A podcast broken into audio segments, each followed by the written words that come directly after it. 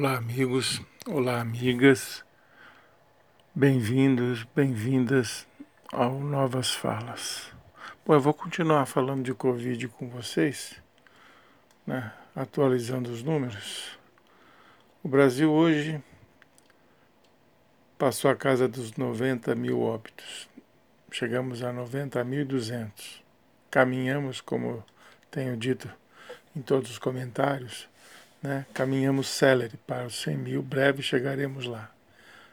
Né? E mais de 2,5 milhões de infectados confirmados com a doença. Nas últimas 24 horas, foram 1.554 registros de óbito. Ou seja, os números seguem altos, seguem terrivelmente altos e e não há meio de baixá-los. Né? No, o, os estados Goiás, Mato Grosso do Sul, Roraima, Rio Grande do Sul, Santa Catarina e Tocantins estão com uma aceleração no número de casos. Né? Eles que é, vinham no início, de certa forma, controlando a, a doença. Alguns se entusiasmaram e abriram bem antes do tempo, como é o caso do Rio Grande do Sul e Santa Catarina. Santa Catarina, inclusive, tem aquela cena emblemática né, do shopping, do shopping sendo aberto e os lojistas aplaudindo né, o pessoal entrando no, no estabelecimento. Só que aquilo foi uma precipitação terrível. Né? Eu cheguei a ver uma, uma a ler uma entrevista do governador nessa época, né, logo que a pandemia estava aqui em São Paulo, sobretudo, né, alcançando índices absurdos, uma velocidade impressionante de, de mortos, registro de novos casos, etc. E o governador de Santa Catarina dizendo que gastou dinheiro à toa comprando respiradores porque os números eram baixos em Santa Catarina, que lá ele tinha conseguido controlar a doença. O mesmo é, se passou no Rio Grande do Sul, embora, vamos fazer justiça, o, o governador gaúcho não, não, não fez nenhum comentário é, sem sentido como esse do, de Santa Catarina. No entanto, tanto em Santa Catarina como no Rio Grande do Sul e inclusive no Paraná, que no início também parecia ter, ter tudo sob controle, né? Os especialistas, aí que está a importância da ciência, né?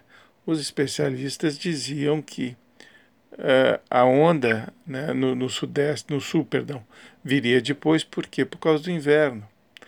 Né? E, e seria grave porque ele, ele uh, se juntaria àquela outra síndrome respiratória que a gente tem vacinas aí que vacinam todo ano, todo mundo, por causa dessa síndrome respiratória, H1N1. Né, iria se juntar a essa gripe e os casos iriam aumentar consideravelmente. E não deu outra, não deu outra. Goiás, né, que tem um, um governador que é médico, que é, sabe da gravidade da doença, né, no entanto, também cedeu às pressões, né? cedeu às pressões e econômicas e políticas. E aí está vendo seu Estado uh, apresentar números absurdos e vergonhosos né? e alarmantes. O Mato Grosso do Sul a gente sabe que que está descontrolado já há bastante tempo, né? E parece que lá não tem não tem jeito, né? Ninguém se entende. São Paulo, embora tanto o governador e o, como o prefeito, e o mesmo se passa no Rio de Janeiro, né, é, eles estão, segundo dados aqui do esses últimos dados do Ministério da Saúde, eles estão é, estáveis, né? Mas estão estáveis, é verdade. No entanto, os números de estabilidade estão altos muito altos. Né? Em São Paulo, o, o, número de mortos ele é, ele passa de 300 por dia. Né? E o de infectados também é considerável, o, mesmo no Rio de Janeiro. Né? Então, é uma coisa que, que chama ainda muita atenção. Interessante o caso de Minas Gerais, porque Minas Gerais o governador apoiava o presidente Bolsonaro e achava que devia abrir tudo, né? não tinha que ficar fechar a economia por causa desse vírus, etc, etc. O prefeito de Belo Horizonte, ao contrário, sempre foi muito sensato, sempre deu ouvido à ciência, né? E quando abriu, imediatamente os, os, os números começaram a crescer, ele retornou, embora haja uma pressão muito grande para Belo Horizonte abrir também.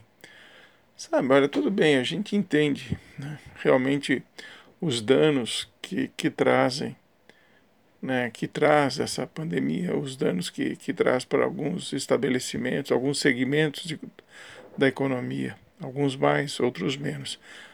Mas a gente tem que considerar bastante, porque nós estamos falando de vida, de vida humana. Né? São brasileiros que, que, que estão ali se arriscando. E não é a elite. A elite só trouxe da Europa o vírus. Né? Lembra-se que o primeiro caso veio da Itália. O primeiro paciente brasileiro, ele tinha voltado da Itália e se contaminou lá. Então, é, hoje quem paga a conta é a classe, a classe baixa, são os mais vulneráveis. Né? E com a abertura da economia, com a flexibilização, são eles que têm que pegar ônibus lotado, metrô, trem, para ir para o trabalho. Né? Porque esse, esse auxílio emergencial que o governo é, está pagando, e não é favor e não é concessão, o trabalhador brasileiro tem esse direito, né? ele tem dias contados para existir o governo pretende tirá-lo. Né? Resistiu muito em conceder, não fosse o Congresso, o brasileiro teria um, um auxílio é, esmola de 200 reais. Foi o Congresso que bateu o pé e elevou o valor para 600 reais. E o presidente, lógico, quer pegar carona nisso.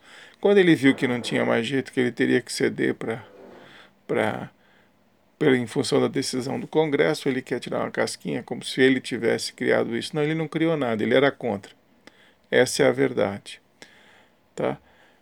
Então, o, o, os números são, são realmente assustadores e, e, e, assim.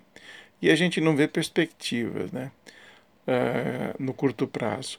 O governo de São Paulo, do, do, que tem o governador João Dória, ele, né, que no começo é, vinha bem, ah, porque aqui em São Paulo ouvimos médicos, ouvimos a ciência, tá, barari, barará. De uma hora para outra escancarou tudo. Né? Na verdade, aquela postura era mais política do que real. Né? Hoje abre-se tudo, flexibiliza-se tudo, né? e ele está jogando suas fichas na vacina chinesa é a vacina chinesa que está sendo testada aqui em São Paulo junto com a, com a britânica de Oxford. Né? Bom, a chinesa tem um acordo com o Butantan que, se, se tudo der certo, e tomara que dê, será fabricado pelo Instituto Butantan aqui em São Paulo. Que é um, uma, uma entidade centenária e que é, tem muita experiência em fazer vacinas. Então, o governador de São Paulo joga suas fichas nisso. Mas tanto ele como o, o, o presidente são responsáveis por esses números que estamos apresentando. Ele pelos do estado de São Paulo e o presidente pelo âmbito nacional. Né?